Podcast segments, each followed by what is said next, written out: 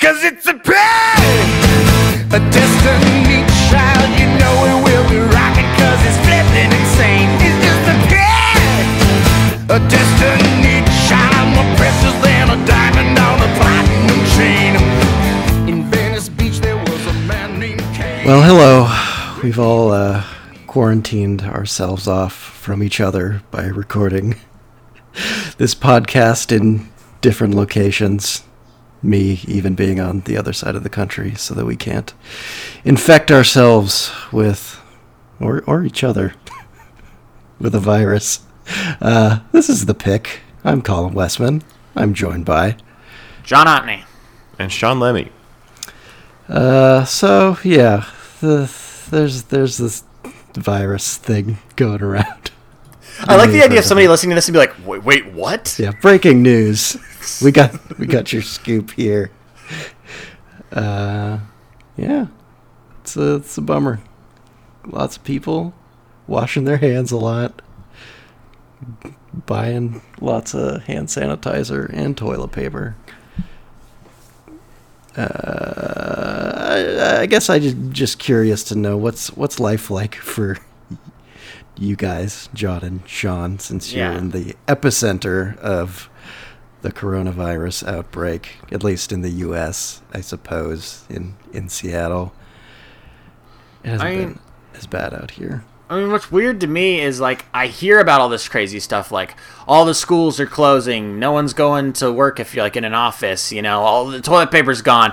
But I'm not experiencing any of it because I'm just not going anywhere. I'm purposefully not going anywhere. I just go to work, you know, and I only work with like a couple people, and then come home, and so it's really weird. Like I'm afraid to venture out into the world. I don't know if you feel the same way, Sean. Yeah, I mean, there was we talked about this. Or I, I don't think we talked about it on the podcast, but you came over to watch American Werewolf in London for that podcast, and when we ordered the pizza, uh, the delivery person who came like did, refused to come in the building and was wearing a mask um, and was like being very cautious about delivering the pizza to us. Um, and that's been like as much as I've noticed it is that there's that extra degree of caution. Um, also, I am surely in the beginning stages of cabin fever because uh, last week the uh, the governor said, like John said, uh, uh, anyone who can work from home should work from home. Um, so I've just been here by myself for the most part for more than a week now. Um, it's it's it's scary. It's um, you know we've been through a few sort of epidemics in my lifetime. SARS happened and um, H1N1, uh, but those all it was very easy to say, well, that's not happening here, and it's not really a concern. Um, but then this one, it's, it's straight up, you know, back in January, they're like, there's one case, and now there's been the most cases here in Seattle. It's um, it's alarming. Yeah. I wish I could be reassuring or funny about it, but Oh, well, maybe we'll get there uh, eventually by talking about the movie Contagion, which is our pick for the week. Um, hasn't You been son of a bitch. what you mad at you me son of a bitch. for making this our pick? I need to take my mind off of this stuff. I don't know. I, I've well, I can't really speak since I'm not in the, I'm not at ground zero. But for me, I, I found it a little comforting seeing that like it it could be worse. Uh, anyways, let's talk about our little. that's a cold comfort. well, Could be worse. Tom Hanks has it, man. Tom, Hanks, has it. Tom Hanks has it. I didn't hear about that. You didn't hear about that? No. I didn't hear about that either. Yeah, Tom Hanks and Rita Wilson are uh, quarantined in Australia right now because they both tested positive for COVID nineteen. No. That's pretty sad. Yeah. It's pretty serious. All right, so never mind. It it couldn't be worse. I was wrong. Tom Hanks has the coronavirus. This is this is serious shit, guys. We should cancel the queuing up my. Tom Hanks memorial pick for uh, for my pick on the next episode. Yikes. Yikes! Just just That's looking through to see what I what I haven't watched and what I didn't watch last Thanksgiving. What's a Tom Hanks movie that no one has seen? Um, what, By no was- one- You mean the three of Yeah. us, or No, I just think mean like no one talks about it? Yeah, just society in general. Because Isn't he there is one called like the guy. man with the red shoe? Oh, yeah. like Punchline. A lot of the early ones. He was in like a movie about like the evils of uh, playing like Dungeons and Dragons too, like Mazes and Monsters. Never heard of it. Well, yeah, you shouldn't have. I'm trying to look at. I'm gonna look at the VHS of it. Mazes and Monsters. They've. uh, He's not even like the main character. He's like was supporting, but there's like some pretty great posters of it. You just Google Mazes and Monsters, see all the great Tom Hanks VHSs. A fantasy game turns deadly. Because that was like a real concern in the 80s. Is like you're gonna play Dungeons and Dragons, and then suddenly you're gonna be worshiping Satan and like killing yourself. So no one talks about that. It's a, it's a gateway drug to suicide, I guess. Do you think anyone Uh, saw The Circle? No. That's like a pretty recent one. Yeah. Yeah. I don't know what to tell you, man. No one knows Well, anything what, what, what can it. you tell me about? You see, that's why nobody saw it. It's like evil Facebook, right? Uh, something like that. Yeah, it's like a book or something. Is that? Oh, I forgot that both of those were Dave Eggers adaptations. He did that, and he did Hologram for a King, which definitely fall under the category of Tom Hanks movies no one saw. No one saw. Do you think you've seen any Tom Hanks movies that most people haven't seen? Um, probably not. I think I saw The Great Buck Howard, right? Yeah, I've seen The Great Buck Howard. Oh, never cut. mind. Everybody's seen. That's like a weird one. Oh yeah. That's um I'm on his I'm on Letterboxd and I have his all Tom Hanks movies sorted by popularity and the least popular one that I've seen is The Great Buck Howard. Because it's like Colin Hanks wants to be a magician, and Tom Hanks plays disapproving father. Saw it on an airplane. Oh, that's a perfect airplane film. I have actually seen Turner and Hooch, which is a movie people know but haven't seen. I definitely haven't seen. It's on Disney Plus. I gotta, I gotta check that shit out. All right, there's our Tom Hanks memorial. Yeah. Uh, tell me about your little pick, Colin. Okay, so my little pick is a band I've been listening to uh, this past week. Although I had kind of checked them out previously, but I bought one of their records on vinyl. Uh, and the band is called Wipers. They're kind of credited as being like the first Northwest punk band. Uh, Kurt Cobain liked them. Um, this was like early 80s. Uh,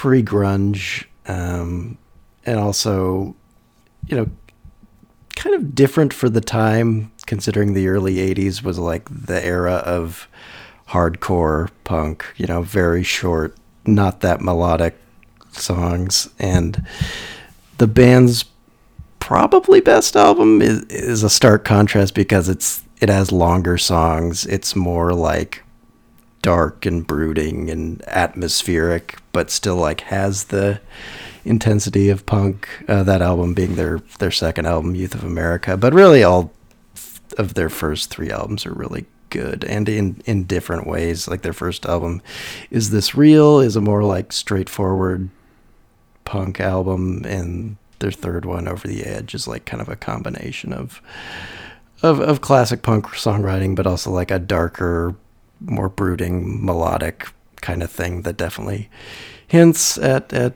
the other Northwest bands that would that would develop over the the rest of the decade. And um, I don't know, that's just a thing that I feel like I keep being uh, more and more fascinated with is the the Seattle Northwest music explosion of the late 80s early 90s even though I don't love all of those bands it's just interesting that that this kind of hotbed of music happened here kind of tucked away from the the rest of the music scenes in the rest of the country and it was like I don't know. It's kind of the same thing as like the British invasion, where it seemingly happened overnight, and yet it really didn't because there had been all these other artists and sounds that were just kind of bubbling uh, up to the surface very slowly, and then it just kind of exploded into the mainstream. Uh, but yeah, Wipers, good band. How'd you find out about this band? Uh, I think I found it on like a Pitchfork list or something. Oh, I have never even heard of them. Yeah. I didn't either until like a year ago or so. That's crazy. Okay, cool. Yeah. Wipers. I like it. Um, uh, before I do my little pick, uh, Tom Hanks. Fun fact: Tom Hanks' first role was in a, a 1980 slasher movie called "He Knows You're Alone." He had a small supporting role.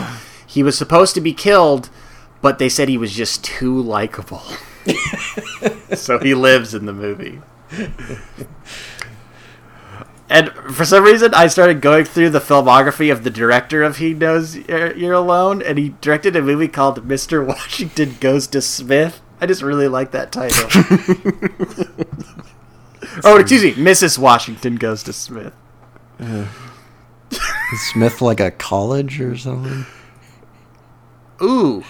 Yeah, it is. Smith College. Cybill Shepherd. Okay, cool. Cybill Shepherd plays Mrs. Washington, and she's going to Smith.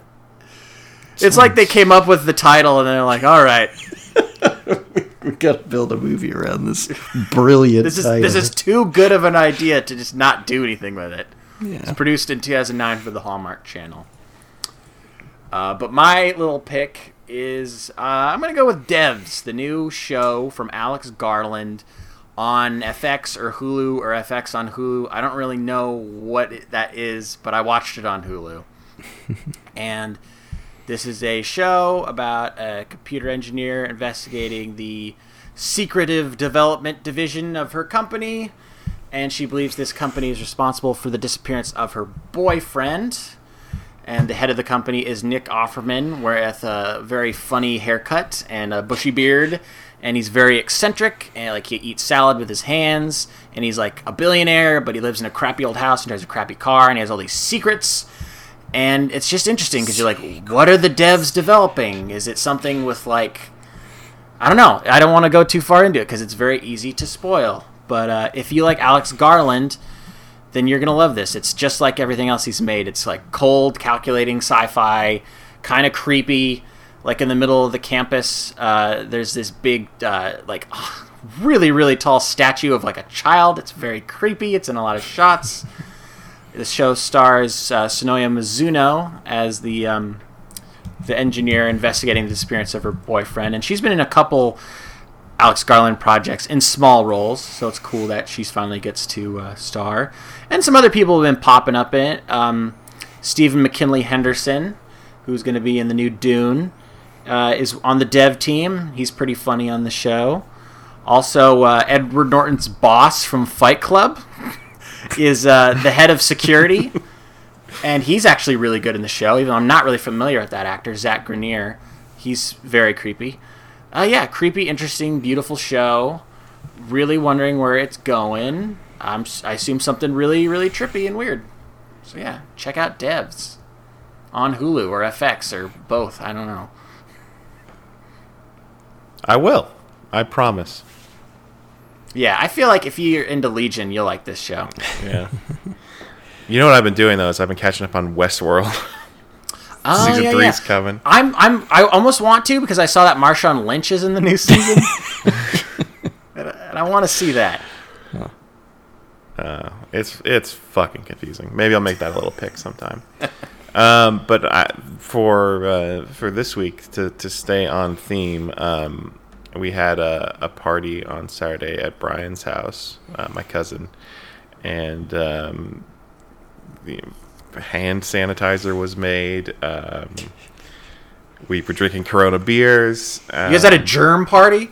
yeah. And uh, and the, the the main thing we did that night was play my little pick this week, Pandemic Legacy, a board game. Um, oh yeah, So it's a good one these to play now. there are these um, legacy games now. Um, Risk Legacy is the only one I know about besides Pandemic Legacy, um, where the idea is there's like an ongoing story, um, and every time you play, you change the nature of the game somehow. Uh, and Pandemic Legacy. Uh, so Pandemic is a board game where you you and uh, the other players are, are a, a team of uh, uh, disease control specialists trying to um, treat and cure diseases around the world. And uh, and in Pandemic Legacy, uh, the whole board game takes place over the course of a year, um, which you play out in um, two week roughly uh, segments. Um, so this was our third time playing, so we're in uh, the first half of February in the game. Um, and already, because of us having lost before, um, one of the diseases has become uncurable, and um, some cities are rioting and panicking, and you can't build CDC uh, um, research stations there anymore. Um, and we've also like you get to when you play, you pick a character class, but you also get to like name that character and give them a backstory. So like um, one of the characters we named Doctor Scientist, and like now she has a friend Van Diesel. You I came wonder who up came up with that name. did you come up with Doctor Scientist, or did you come up with Red Cross? I couldn't remember which one was your character. I think I came up with Red Cross. R With two E Ds. D D K R O S S. Like Chris Oh, Cross. yeah, crisscross.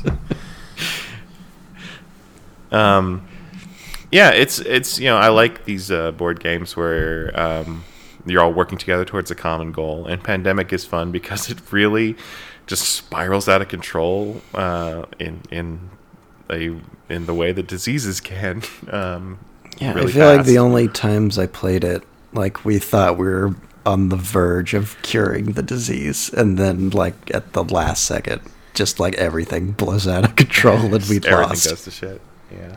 Kind of sad. Um, it's a pretty simple game to pick up. You just use um, cards um, that are color coded and have locations um, to either cure diseases or move around the world to treat diseases. Um, but yeah, the legacy aspect of it makes it really addicting, and it's um, it's a fun, it's a cool game. I'm sure you can get it on Amazon or whatever. Um, or you just pick up regular Pandemic if you if you want to learn, and you're not ready for the fun of writing things in pen and putting stickers on things and tearing up cards. Um, there's there's like a whole like sheet of like additional mechanics to the game that are they're all like hidden under cardboard. You can only open these sections up if you do certain things in the game. Uh, it's a cool little additional element. So I would recommend Pandemic Legacy for venting your anxieties. I don't know if I would recommend our big pick for that same reason. Why not? Because a lot of people died, man. Yeah, but like Matt Damon's okay, so it's fine. um, so Contagion. I was gonna try and do like a history of flu pandemics Oh, in the lead up, but I, I just I couldn't I don't know enough about like science and shit. I'm just not that smart. So maybe Well- I'll instead talk about uh, the career of Steven Soderbergh, oh. one of our most prolific directors, possibly. I don't know. It's weird because he took that little break in like 2000 or what was it? It's like 2013 or something. He quit supposedly, but then he came back yeah. like Jay Z. Uh, but something I kind of noticed about his career is he definitely started doing mostly genre movies, specifically genre movies in the crime genre, particularly in the 90s with like Out of Sight and The Limey and Traffic and Ocean's 11 and then it feels like in the I don't know late 2000s, early 2010s, he starts doing more like based on a true story type movies. I suppose he did that earlier with Erin Brockovich, but then he starts doing like Che and The Informant, and then you get to a movie like Contagion where it's like it's it's not based on a true story, but it's certainly inspired by real life and also using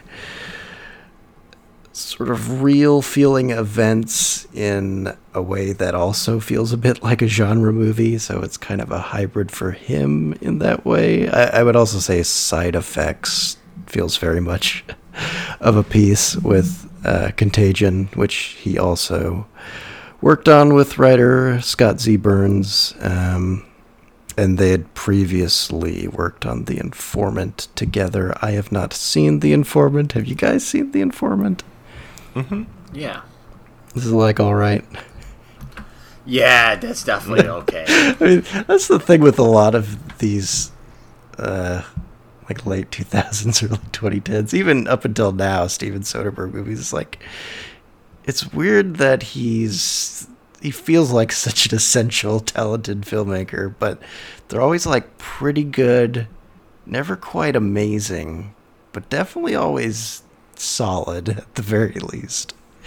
Uh, I might say Contagion is one of his better movies from this period.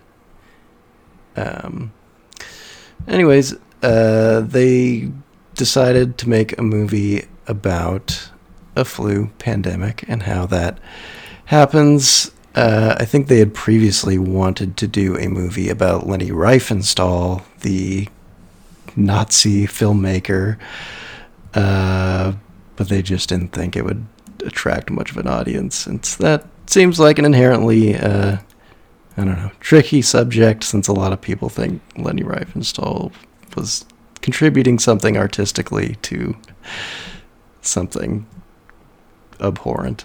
Um, and it's interesting that this movie is kind of I don't know, it feels like a big budget blockbuster movie since it's about a very big, wide ranging, like global catastrophe type subject, but it's treated in a sort of matter of fact, s- sort of scientific way. Um, like like, it, it does feel like a, a Roland Emmerich movie, but with like actual science and thought put into it. Um, so I guess, and I guess another interesting thing is that Scott Z. Burns had begun doing research uh, for the movie, sort of more based on the SARS epidemic, I believe, and then like while he was doing that research, the 2009 H1N1 swine flu thing happened, which I think informed a lot of the script and also probably made this movie feel a little more real because people had just lived through this thing, although it, it it's weird because I don't remember H1N1 that clearly. Like I remember it being a thing, people being a little on edge about it. Um, reading a little bit about it today, it seemed like it was kind of the opposite of um, the coronavirus because it was more uh, fatal to young kids as opposed to older people. So it's it's it's nice for us us guys right in the middle who who don't have to worry in either situation, even though it's impossible not to worry on some level. Uh, Yeah, I mean, even if you're not worried about dying from the disease, you can still worry about being sick and being a carrier. Um, like, it's not fun to be sick. And also, I don't want to live with any sort of knowledge that I spread a deadly disease. Uh, so how do you how do you want to go through this one? Do you want to take the approach where we go character by character? It's a little harder because there is like an overarching I don't know snowballing of the virus in the in the overall plot. We could. All right. Do you have a list of characters to go through? Like what order they go in? Like least important to most important, or in some sort of or like chronological order? I don't know what the chronological order. was. I, I guess it'd be easiest to start with Gwyneth Paltrow, who's what Mrs. Goop. Mrs. Goop. She starts it all, spreading her goop around.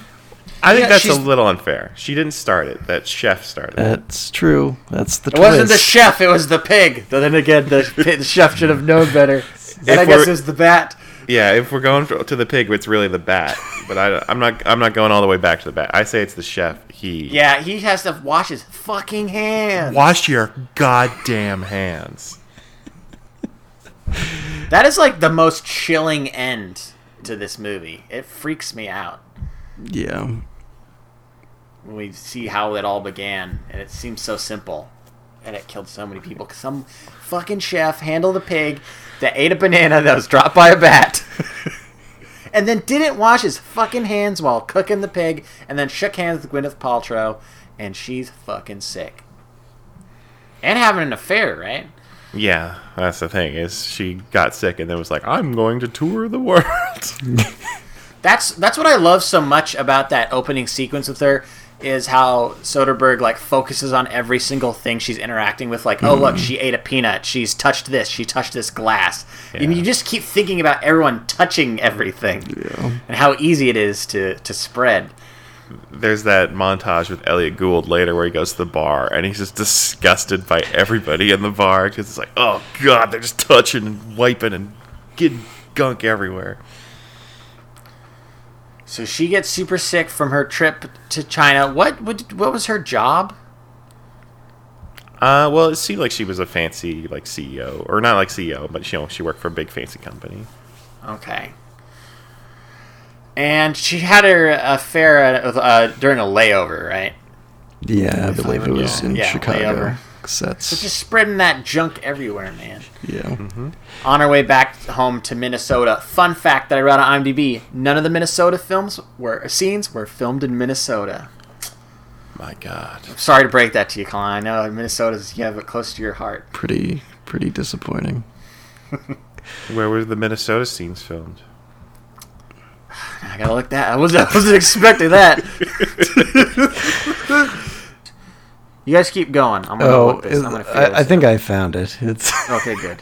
it looks like it was Chicago. Oh, okay. Big. Chicago. Chicago. Big shocker. Shaka. That's where they Ah. filmed some of the Dark Knight. Back to Matt Damon. What is? I don't remember what anybody does. Do we know what he does? Does it matter what he does? He's his dad. That's. I got the impression, yeah, he's a stay-at-home dad. She's a working dad. mom. He's a stay-at-home dad. and they have a son and a teenage daughter. And it seems like they're pretty happy, but she comes back and she's not feeling so hot. It this thing kicks in pretty quick. Did they break down how fast it really takes you out? Some it seems like it's like God, like ten days. hours or something. Yeah, Yeah. or Yeah. yeah, maybe a few days. Because yeah, she must have made it through a night or two before she starts. Um, I mean, yeah, it starts out just like a hardcore like flu, but then there's like seizures and there's like foaming at the mouth. Uh, just totally out of the blue. It's freaky as fuck, man. Yeah, and then they take her into the hospital, and there's that scene where the doctor's just like, "Yeah, so we tried our best, and uh, you know, she's dead." And Matt Damon's like, uh, "Okay, g- g- can, can I see her now?" And that's He didn't get it. He's walking into like an It's- Abbott and Costello bit. I bit. know it's just like shit. It it just happened. Yeah. Poor guy. And then it gets a lot worse. Ugh, I can't remember where all the doctor people come into play. Well, so well as he's going home, he gets a call from the babysitter, and uh, their son is is going through the same Oh, symptoms. He's having right, a seizure. Um, and so like in a day, he he loses both his his wife and his son. um, and this is what triggers the the autopsy. You know, when the doctor was talking to Matt Damon originally, he's like, "I don't really know what it was. We could we could do an autopsy, but mm-hmm. I don't know if that'll clear anything up." But now that the son has also died, that's that's when I was like, "Oh shit, something's something's going on." And you get that scene of them cutting her head open. Um, that's the scene I remember most for Gwyneth Paltrow. That's her best performance in this movie is when they take and peel her skull cap forward. Yeah. And they see something in her brain that they're like, "Oh shit, we got to call everyone." Yeah. I wonder what that was. I wonder what that was too. I don't know. Is it a tiny egg? I don't think it's Alien Yeah. egg. Oh, nice. that. That's the one thing they don't explain is that if people could live longer with the disease, they'd all hatch aliens out of their brains. Whoa. But fortunately for us, the human body's more frail. Mm, yeah. We just die instead. It just, just rejects its host.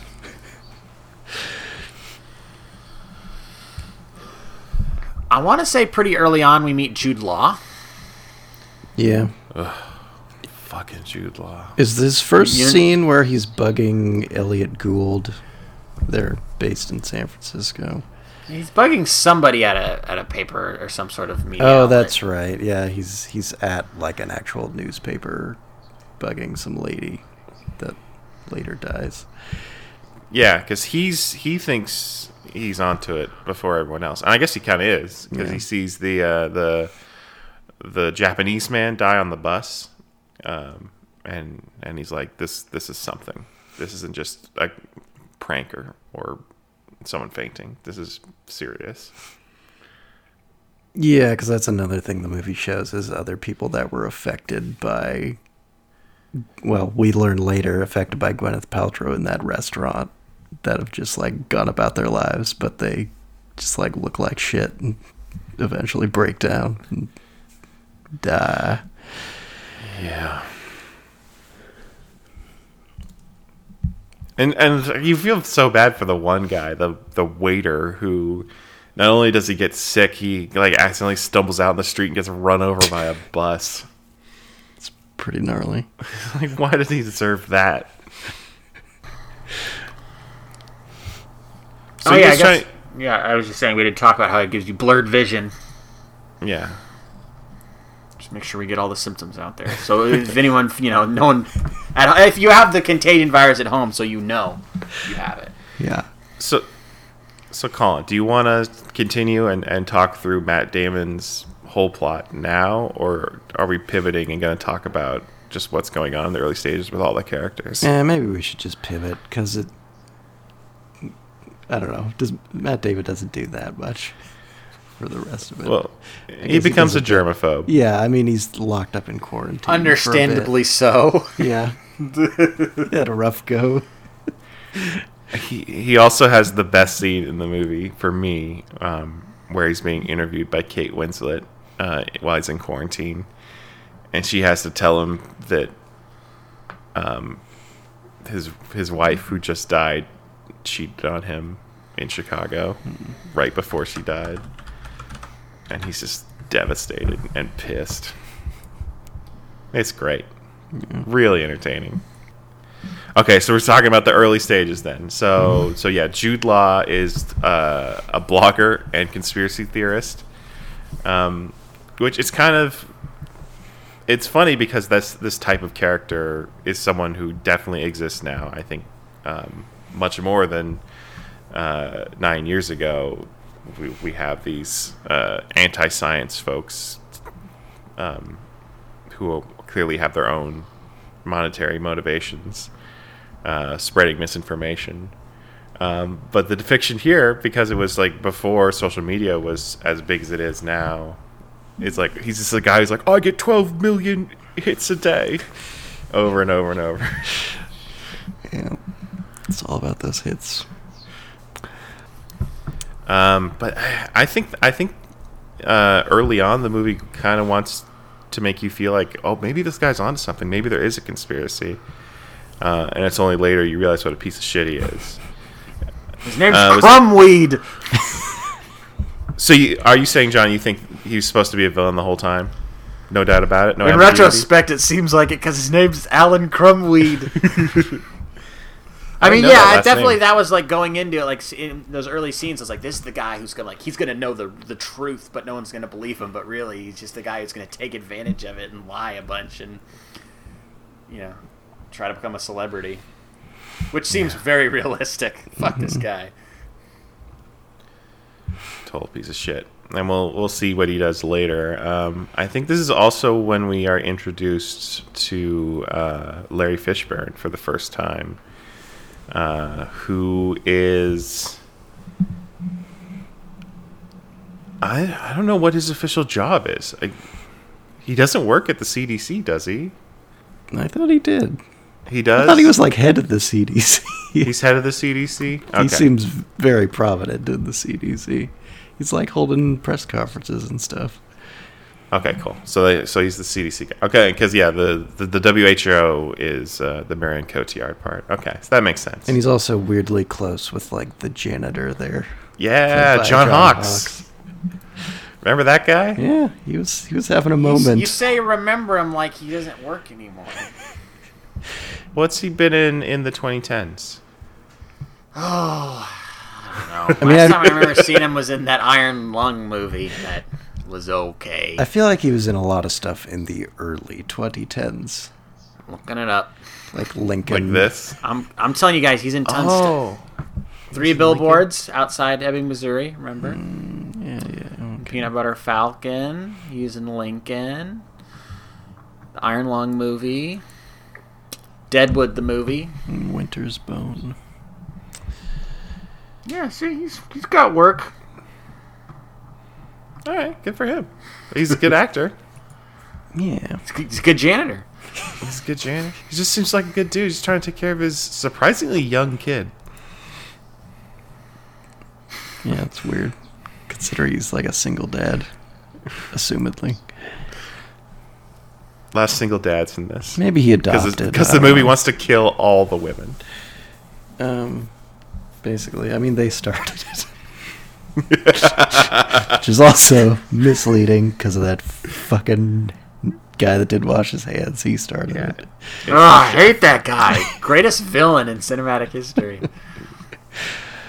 Yeah, it's easy to blame Gwyneth Paltrow, but it's that guy. Fuck that guy.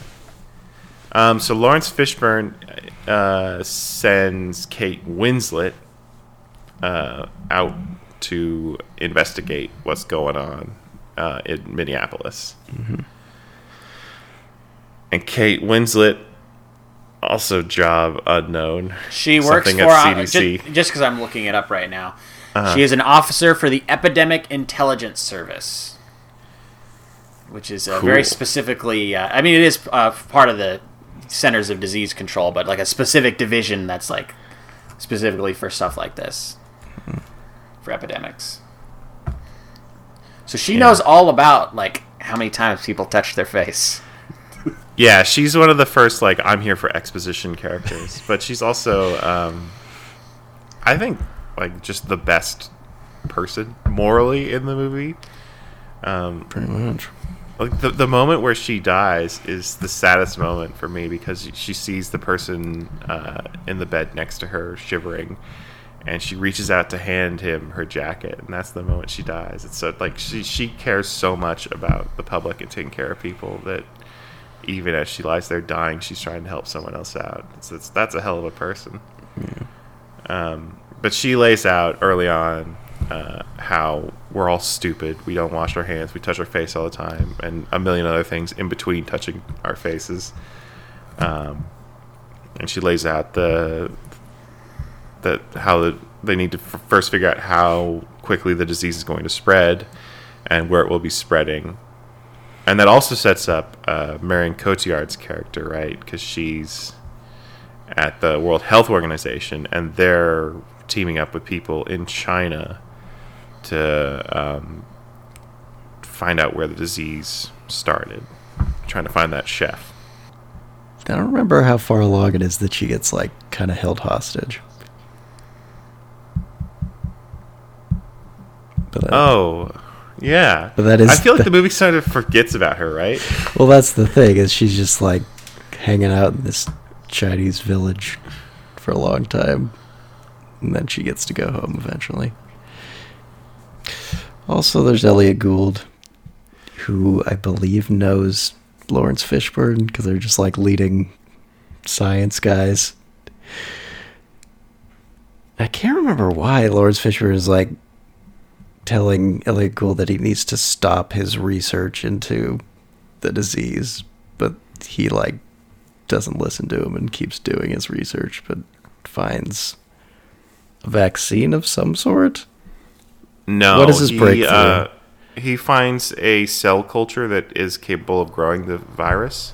Mm-hmm. Um, so what that means is that then other scientists can grow um, the disease in labs and test vaccines on it.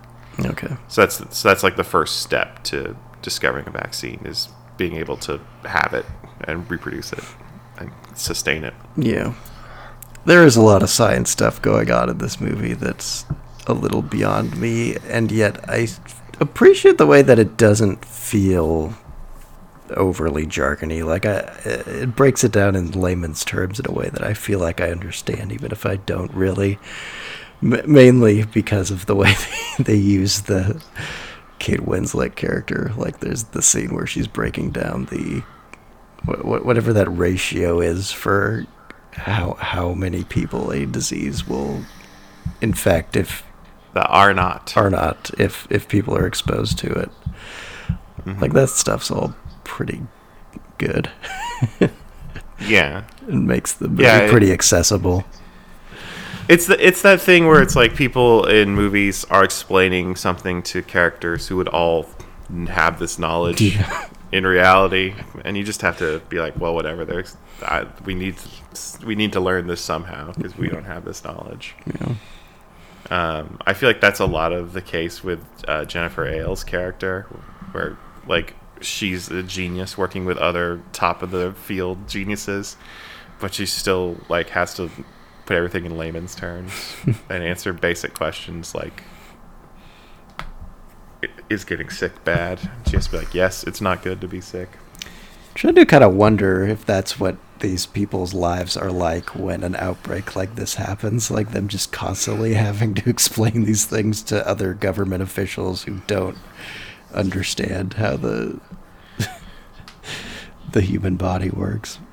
Yeah, right. Because there's a that's a Bryan Cranston's character, right? He's like uh, he's from Homeland Security or something, and he's like, "Is this a terrorist attack? Is this a bioweapon?" Yeah, man. And, and Laurence Fishburne's like, "We don't need terrorists to spread this disease. They, that's what they do. It, it's doing that on its own." Yeah. Army guys only understand terrorists. Yeah.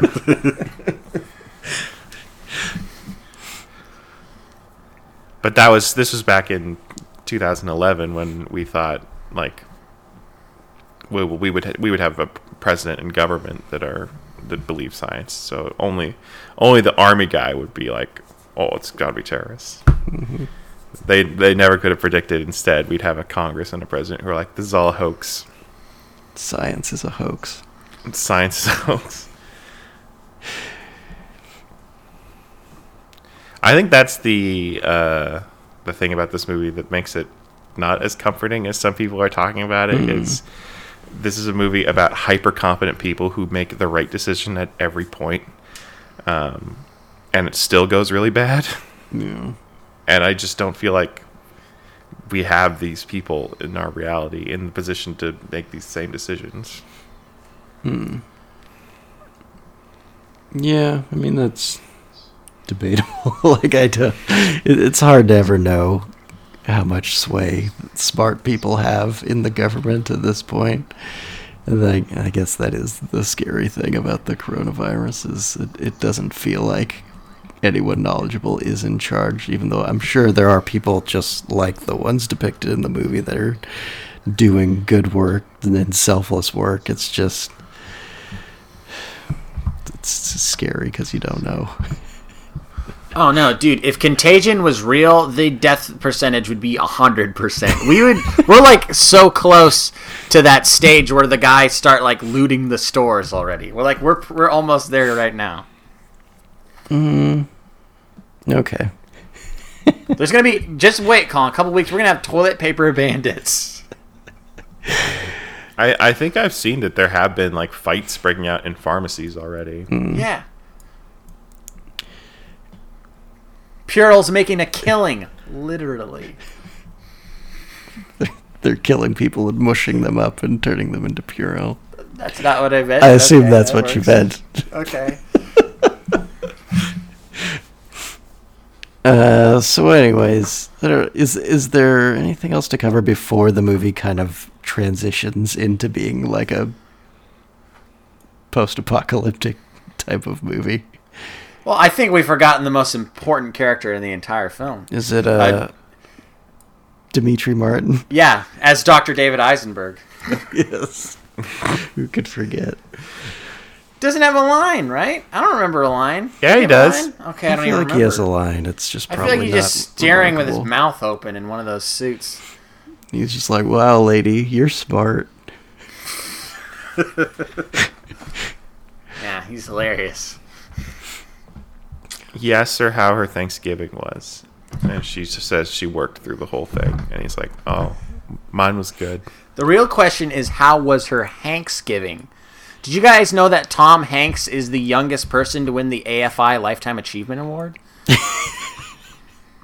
I did not know that. Yeah. And he has a collection of 80 vintage typewriters. I feel like it would be more because I've heard he collects typewriters, but you know. I guess 80 is a good amount if they're like really valuable ones. It's just like you gotta store those. They're heavy. Can't use them for that much. Yeah, and we all know that Tom Hanks lives in a two bedroom apartment. Yeah, he just doesn't have a lot of space. He's pinching pennies. It's like he spent all his money on Larry Crowne. These weird passion projects are killing him.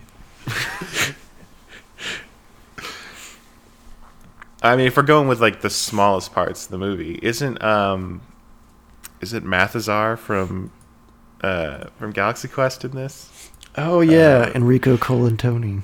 Go Colantoni. Fucking love that guy. Oh, from Just Shoot Me. Yeah, yeah, yeah. He's there. Yeah. Uh, he's there near the end. At least that's what I remember when they. Uh, I don't want to jump ahead, but you know when they confront uh, Jude Law. Yeah, he's like, "Gotcha, bitch." You are our last hope.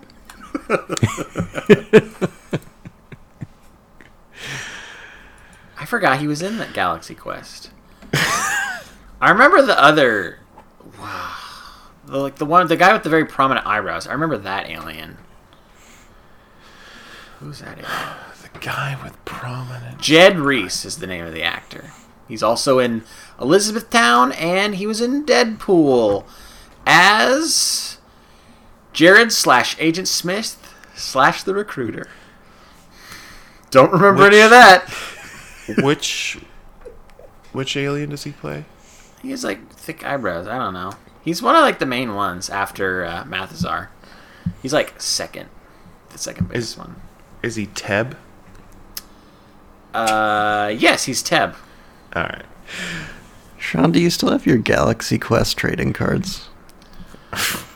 Uh, not not here. Maybe Okay. somewhere in my parents' house. You can't access them though. Maybe Possibly. if they've not been thrown out. I, I don't know. You, you gotta grab those fast. I, I got all that knowledge up in my dome. Sean can't grab those Galaxy Quest cards now. They're all they're contaminated. Oh yeah, that's right. It's true. You gotta Can't- burn him with a flamethrower. Can't go to Kirkland. No way. Okay, so yeah, there's like it's uh, chaos is erupting in the world. Matt Damon and his daughter just trying to go to the grocery store, and like sick ladies just coughing on him. He's like, ah, get away from me. Got away. Oh, I did forget to mention there's that scene where they're trying to contact, I think, someone who works in one of these health organizations. And they're like, oh, he's sick. And then they call him, and he's on the bus. and it's just like, what is Yeah, he doing no, on he the works- bus? Yeah, he worked with uh, with Gwyneth Paltrow. He was at her fancy corporation. That's right. And he had picked her up from the uh, the airport. Yeah. And he's like coughing all over the bus. But he's also he's like a good dude. Like get off the bus. And he's like, okay, I will. You know. I feel like in a lot of movies, that's a great place to put a character. He's like, "Fuck you! I don't know who you are. I'm, I'm going. I'm going to the Wing Dome. I'm not going to stop for nobody." Yeah. Yeah. If Bill Burr was playing that character, Like, what be do you mean? "Fuck I gotta get off this bus. oh, I'm not going to take orders from a woman. And then he goes to Wing Zone. Oh yeah. Uh, there's also the scene where Matt Damon's like afraid that people are gonna break into his house with like shotguns and shit. Doesn't he hear shooting next door? Yep, yep. He hears gun gunshots. Even in his He goes- sleepy Minnesota suburb. Yeah. So he goes like steals his neighbor's shotgun. Yep. He's also got to protect his daughter from her horny boyfriend. Oh, that's right. They're like trying to trying to kiss in the snow. Yeah. You know he dirty. He's a dirty boy. He a dirty boy. Also, something that stood out to me in that scene where they go to the grocery store mm-hmm. is he tells his daughter, "Hey, just go get the cereal." Like, that doesn't seem like a good thing to, to like a like a long term food. Milk only lasts in the fridge for like two risking weeks. their lives for a box of cereal. for cereal. I mean, John would do it. John loves the He's cereal. just gonna eat that shit dry. That's how you're gonna stay alive. Dry cereal. I'm Sure, maybe they had. Ooh, I'm getting some cereal after this podcast. we have I have some frosted mini wheats upstairs. We stocked up because we had to. It's one of the essentials to survival. Mm-hmm. That and toilet paper, apparently. Guys, toilet paper. You need to go get some toilet paper. It's all gone. It seemed a little unrealistic that people weren't killing each other over toilet paper in this movie. I'm sure those what those bandits were after, right? When they're going into breaking into people's Oh houses. yeah, they're breaking into the pantry under the stairs. Get the get the good stuff. Oh, uh, I think a detail we forgot is that um, the reason they're riding at the pharmacy is because they want to get the forsythia, That's right. which is a, a homeopathic treatment for the disease that Jude Law uh, depicted on his blog working for him. He he, sh- he has a video right of him getting sick and taking forsythia, and he gets better. And so everyone's like, "This guy's got it figured out," and he knows that the government's just trying to make money and kill us all. So we gotta get that forsythia. Fucking Krumwiede. Yeah, He's lying. That's what we find out later. Is he's a lying piece of shit. Luckily, uh, Mathesar shuts that shit down. Yeah, There's the scene where they attack uh, Laurence Fishburne's wife, Sen- Sanaa Lathan's place as well. yeah. Is that after that he uh, he tipped her off that she's got to get out of Chicago before they close the city down? I think so, yeah. pretty fucked up. But yeah, that's uh, that's how they uh, they sort of end up sidelining Laurence Fishburne's character for the uh, the back half of the movie because he makes this choice to um, warn his fiance to get out of town. Um, and at, at that point, Kate Winslet character had died too, so he's just beaten at that point. And it all comes down to Jennifer Ehle. Oh, yeah. How does she find the cure? It's weird. They how- were testing a bunch of vac. Oh, do you not want me to answer? No, go ahead. I was just gonna say it's weird how like the first half of this movie is a lot more memorable than the back half. Um, they do? She's she. They're testing a bunch of vaccines on monkeys, and one of them works on a monkey. And um, she is well aware that um, it will take months to get um, human trials done, and to speed up that process, instead she vaccinates herself and goes and visits her father, who is uh, sick with the sick with the disease, and uh, and she's just a big goddamn hero. Mm-hmm. Saves the day, But, but of course that doesn't, you know, mean everything's good. They still they still talk about it. it's going to be like a full year of them distributing the uh, the vaccine to people by their birth date. A birthday lottery. That's fun. That's fun. yeah. I mean, imagine how excited you are when you, your birthday gets pulled. So it's fun for some people. Laurence Fishburne gets to be a big goddamn hero because he uh, he gets two vaccines, one for his fiance, one for him, and he gives the the one meant for him to John Hawkes' son. Everyone's like, "Oh, that's really sweet." They're best bros. Yeah. We have like a fantasy football team together or something. Best Yeah. bros, just like Tom Hanks and Bruce Springsteen, who apparently have been close friends since their childhood. Does that add up, right? They close in age. Childhood. That seems wrong, but I just I've read that on multiple Tom Hanks fun fact sites. It's like they Let's grew see the up age in breakdown here. completely opposite parts of the country. Well, clearly they knew each other at some point as childs. As childs. I was. I'm more uh, curious about the age difference. Um, How it's big is okay. the age difference? I don't even know who's older. It's like seven years. I'm looking for pictures of them together. Oh no, it's definitely Bruce. Bruce Springsteen's 1949 and Tom Hanks is 1956.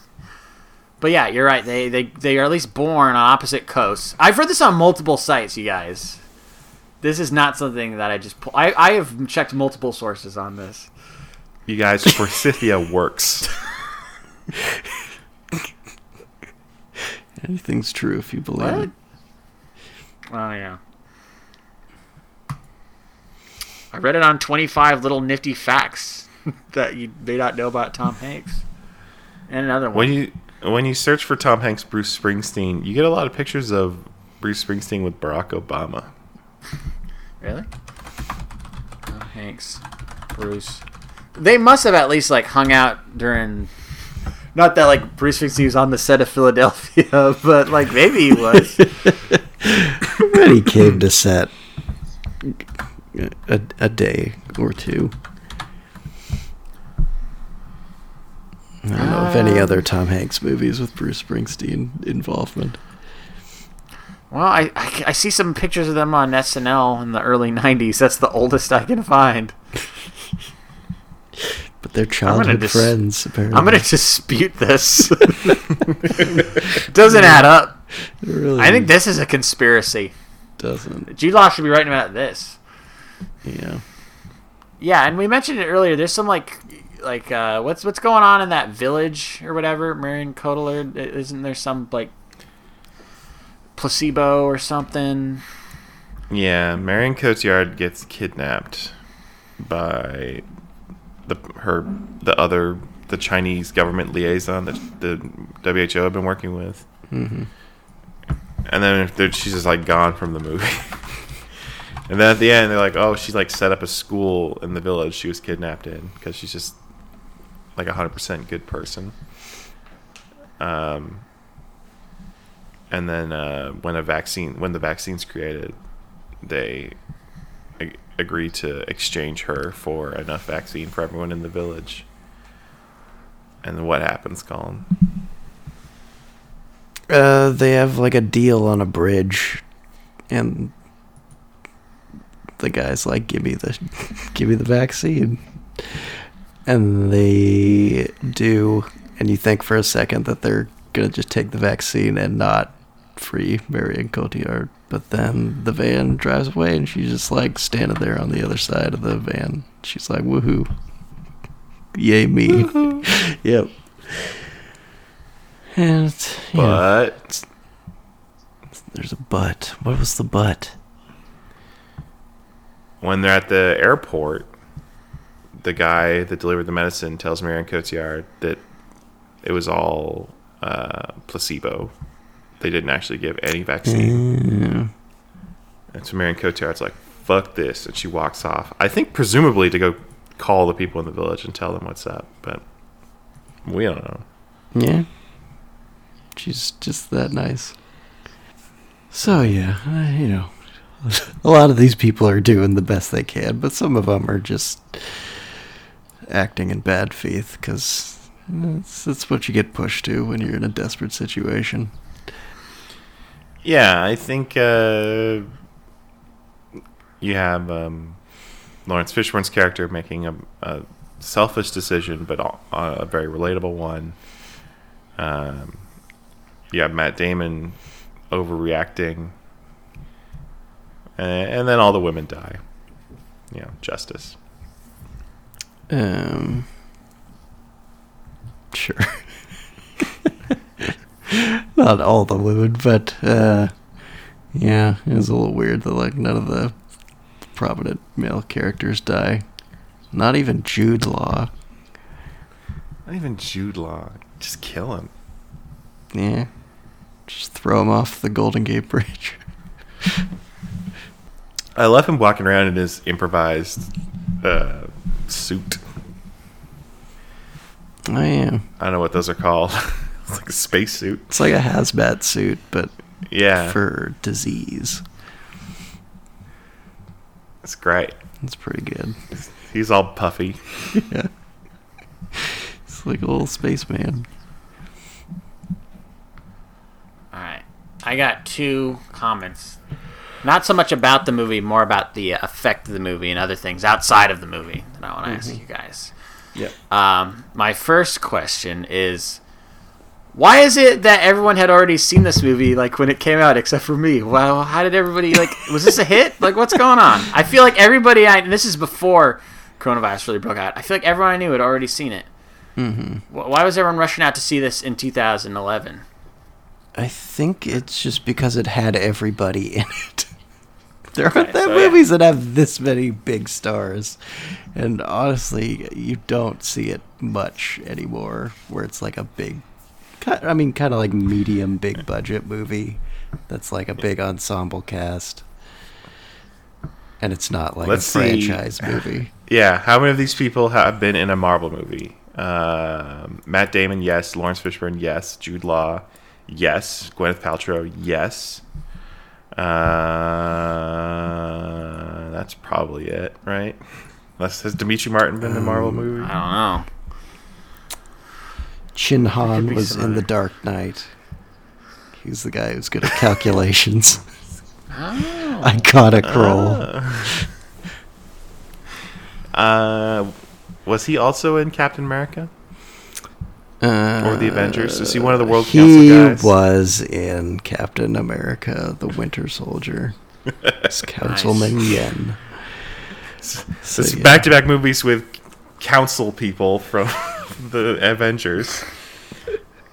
I think you're right though about the the ensemble all star cast because I was looking at this older um, article uh, where they're talking to Steven Soderbergh and he's pitching like the movie as like it's like an Irwin Allen movie and you know of course he's referring to in the 70s they had movies like The Poseidon Adventure and The Towering Inferno where they'd get like Steve McQueen and a bunch of celebrities together and put them in a perilous like disaster scenario. But the difference being that those movies are all about people like banding together to survive, and this is about people like going off, like it's isolating themselves from each other to survive. Yeah. so it's kind of like a modern day take on an old, old kind of throwback kind of film. Mm-hmm. Okay, and my second question is, why do you think people are revisiting this? Like, why is this the go-to movie to talk about right now uh, for coronavirus? Like, this is number like this is in the top ten of iTunes downloads and everything. Like, why are people so drawn to Contagion? I think for me, it's actually the same answer as my answer to your first question, which is that it has a reputation for being uh, pretty scientifically accurate to the to its depiction of a pandemic and the treatment of it in the 21st century. Um, even now, I feel like the biggest criticism I see of the scientific accuracy of Contagion is that the timeline is is fast. It's faster than it would have been. Um, you know the the the symptoms take place uh, take hold uh, almost immediately it seems when you're exposed.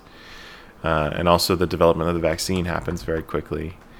Um, both of which you know, given our real world example, uh, aren't going as fast. We know that if you're exposed to COVID nineteen, it takes a couple days for you to first develop symptoms, and uh, and they're anticipating it'll take at least a year to develop a, a vaccine. So uh, on both ends, it's a little slower. But other than that, you know, the, the it seems like the actual story we're seeing is pretty realistic. Unlike Outbreak. I was reading about Outbreak recently. You guys ever see Outbreak? Dustin No. Hoffman? Where it's like a about a bolt like everyone in the world's like getting Ebola. Oh no! and they like cure it with like they get like this like make a serum from the plasma of like a single monkey and it like cures everyone in the world as if one monkey has enough plasma to uh, make serum that will help everyone So he's a uh, magic it's pretty monkey. ridiculous it's a magic monkey dustin hoffman and a magic monkey save the world Yeah. It's funny. They even talk about um, using the blood of an immune person in this, right? Matt Damon brings up, well, now that I'm since I'm immune, can't you use my blood to develop a cure? And uh, Kate Winslet has to explain that that'll take way too long to to actually be a viable solution. Bummer bummer. Outbreak, another Wolfgang Petersen film. He keeps coming up on this uh, podcast because we, or maybe it was just in conversation when we were talking about Enemy Mine, because uh, he has an interesting filmography. We'll probably get into that someday. God, what a weird career. He made Das Boot, Never Ending Story, Enemy Mine, In the Line of Fire, Outbreak, Air Force One, The Perfect Storm, Troy, all sorts of crazy shit. Not as consistent as someone like Soderbergh. Because yeah, like does Soder does Soderbergh have like a bad movie? A bad movie. I mean, I haven't seen all of them, but I I can't say any of the ones I have seen qualify as bad. I don't know. I feel like people were pretty lukewarm on the good German. Whatever the hell Oh, that yeah. is. Yeah, I don't know. It's uh it's like Casablanca or something. I don't know. All I have to go off is the poster. It looks a lot like yeah. This is probably his worst movie. Could just assume it's. I mean, it's probably not terrible. It's probably just boring. but it does have George Clooney, America's sweetheart. I mean, of course, after Tom Hanks. Do you guys want to know Tom Hanks' perfect sandwich? Tom Hanks' Yeah. perfect sandwich. Okay. Okay, you get you get spelt bread. Spelt bread is kind of like wheat. Um, it's like a specific kind of grain. Yeah, already it's like fuck. Well, how am I gonna do this? He's so rich. He's so out of touch. Well, but that's the only thing weird about this. You get spelt bread, and then you get ham, Swiss, mustard, lettuce, no tomato, and that's the perfect Tom Hanks sandwich. Colin, you'd like that? Know you fucking. Does he have tomato. mayonnaise on it, or is it just mustard? No, just mustard. just mustard. This spelt bread must be pretty out of this world if you don't need that much to put on it. It seems a little simple for my taste, but uh, Tom Hanks is a, you know, he's a simple man that everyone can enjoy, and maybe that's what he sees in this sandwich. He sees in the in this what what he sees in the sandwich is what we see in him. Yeah, exactly. Exactly. uh, did you have a third question? I said I only had two questions. No. Okay. Also, to answer the first part of your first question, me and Sean saw this movie together the first time, but we didn't see it in theaters. I think we saw it a few months later because we were trying to catch up with the best movies of 2011. And we were like, yeah, all right, that was pretty good. Probably wasn't as like- scary because you know, H1N1 had come and gone and we didn't give a shit.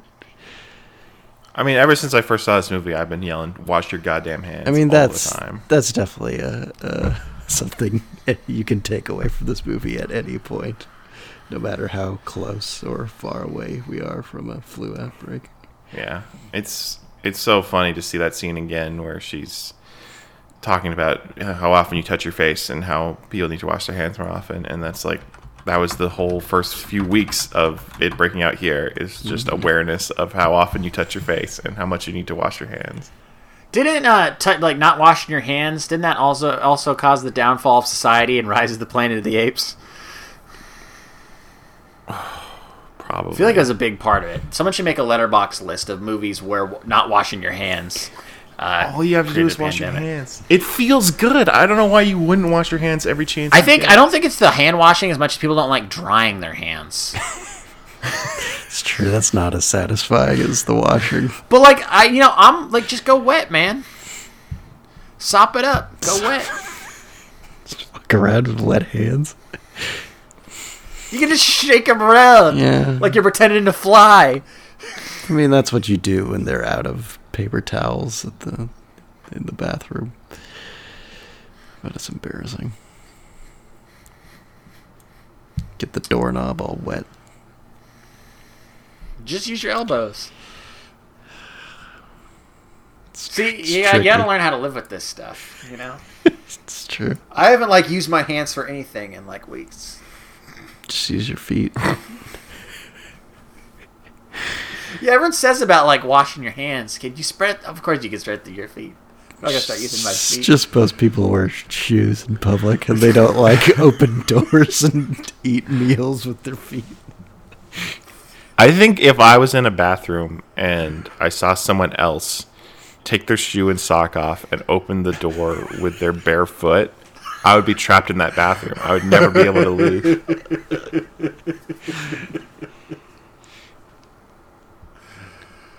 I mean, first of all, you got to put your foot back down. You're stepping off the bathroom with your bare foot. That's not great. Oh man, we got any Sean's goofs this week? Yeah, there's one thing I noticed that I see is also on the IMDb goof, so that's the one I'll go with.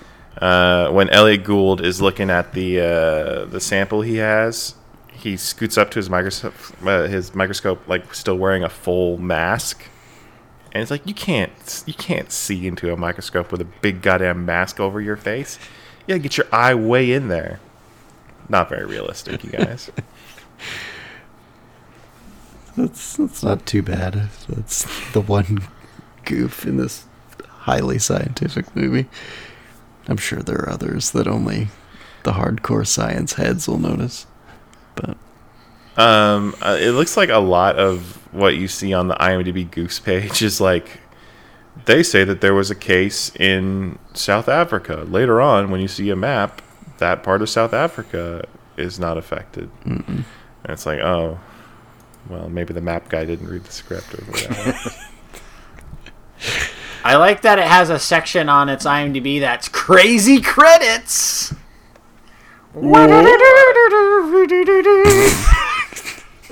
All right, crazy it's a new new bit. crazy credits. Crazy credits. We have two entries for crazy credits for Contagion. Uh, first, crazy credit. There are no opening credits. Pretty Second crazy credit. The colors of the Warner Brothers Pictures logo are slightly faded. Oh, And that's your crazy credits. Gotta say, kind of an underwhelming first installment of Crazy You know, Credits. you, you know who does a lot of crazy credits? Tim Burton. In what way? Like usually playing with the Warner Brothers logo. Usually, like I feel like in maybe Batman Returns, it's like there's snow falling and it's like kind of blue. Yeah, yeah, yeah, yeah. And then in Mars Attacks, like the Mars Attacks, like oh, like a flying saucer flies by. And I feel like he's done a couple other ones. He loves his crazy credits. He's a crazy guy. He's crazy. I like to like to peel that guy's brain. Is that the expression? I thought you were gonna say like peel the skin off his head and do an autopsy on his brain. I just want Ah, to see what's this. ticking in there. I want to find them eggs. that guy's definitely got eggs, Oh yeah. brain eggs. So I'm assuming the contagion virus isn't on Villains Wiki. No, no, there's not going to be one of these for every uh, episode. I know. Not every movie has a clear cut uh, villain in that way. Can can we go to John's Rogues Gallery anyway and just see if Jude Law is has ever been on there? I'll, I'll give it a look. I mean, All right, I'm the- heading over to Villains Wiki.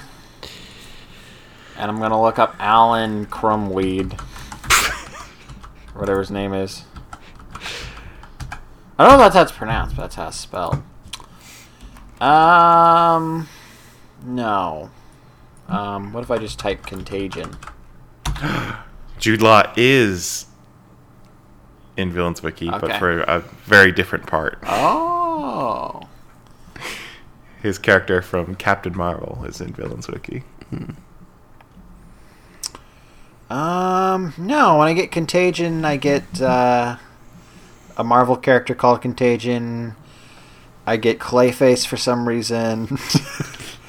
I get the Infected from 28 Days Later. Uh, no. I'm sorry. It's too hard to classify. I mean, what are the hobbies of uh, this virus? Other than making the world's population's lives a living hell. Exactly. And what type of villain is it? I guess you could just say it's like pandemic or just Yeah. infectious disease. Hey, plague. you could be the you could be the type of villain that uh, that Yon-Rogg is.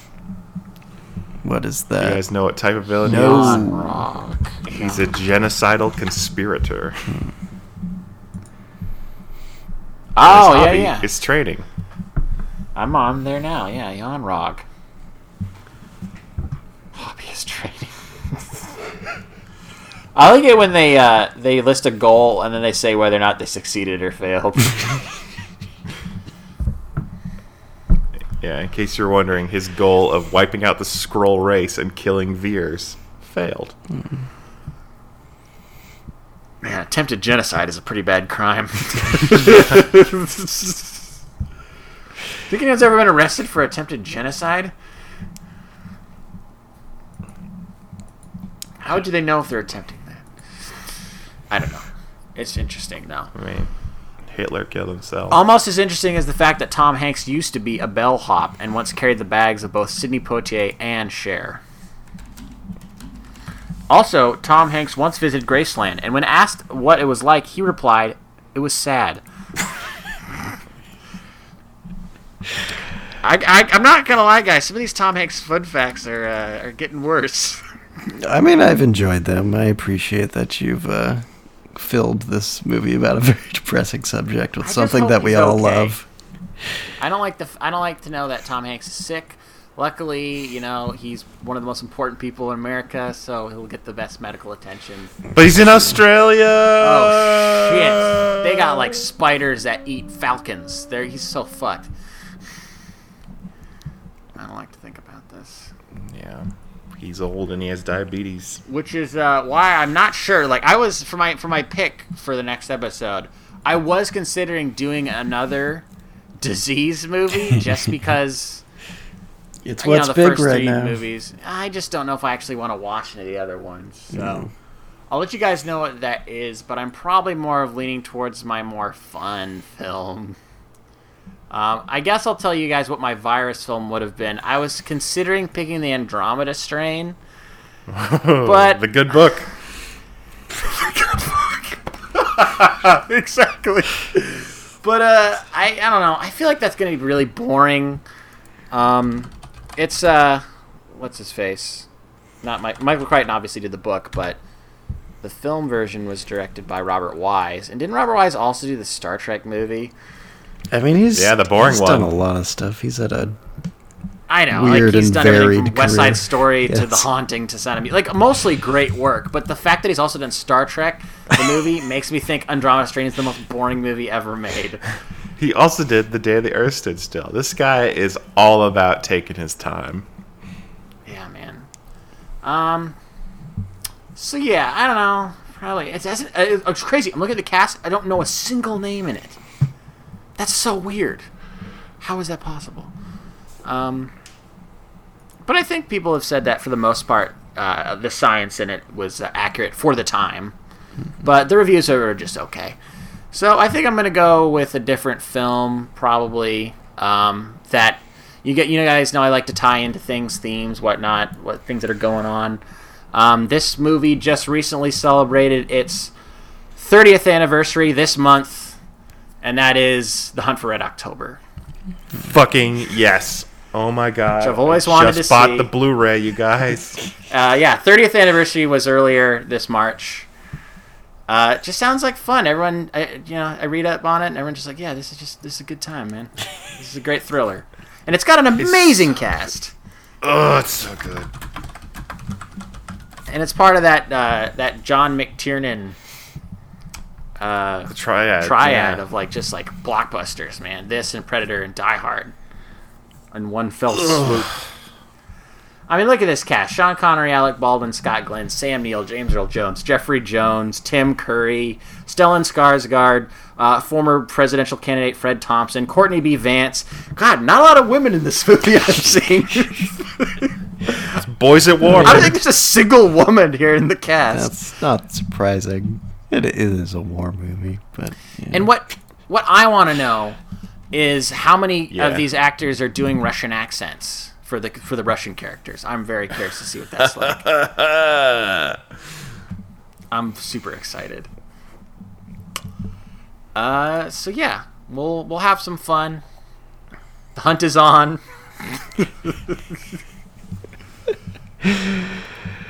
Uh, yeah, we'll we'll have some fun with that next week. Um, yeah, not much going on on the blog right now, other than uh, this podcast, which we all love. Uh, John, are you gonna do your top horror movies of the 2010s, or is that dead?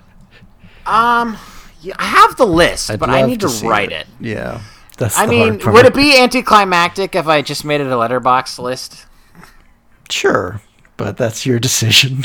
Maybe I'll you mean res- sure it would be anticlimactic. It would be anticlimactic, but I'll respect it if that's the route you have to go.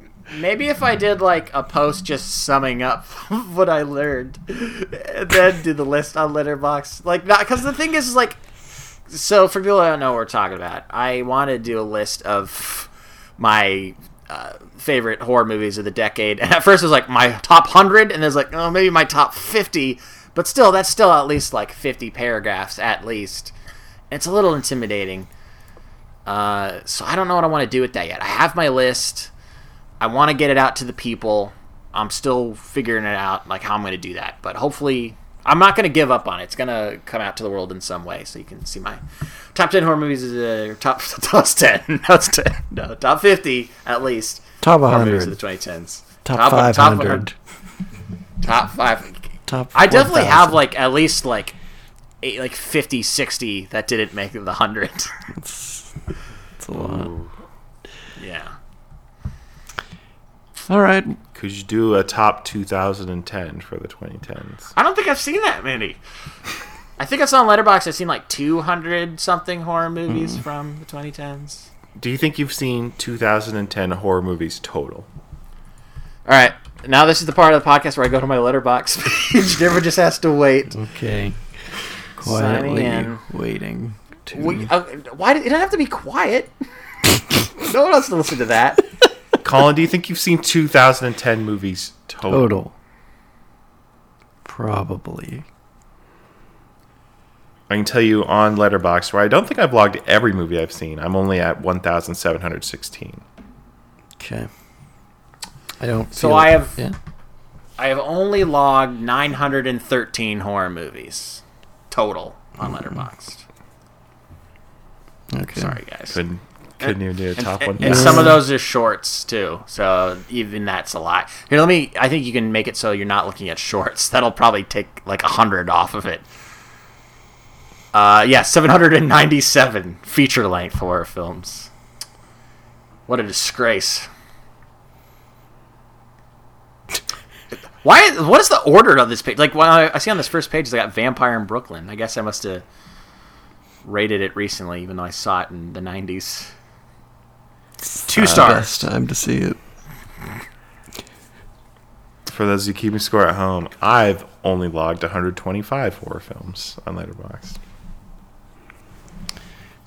Uh, total. Got some Yeah. catching up to do with me, Sean. You only got to watch 600 more. And you should start with what's the first horror movie I ever logged on Letterboxd? Friday the 13th. That's coming up. That'll be when this episode drops, hopefully. Yeah. A dark day. You should watch it. Kevin Bacon's in it.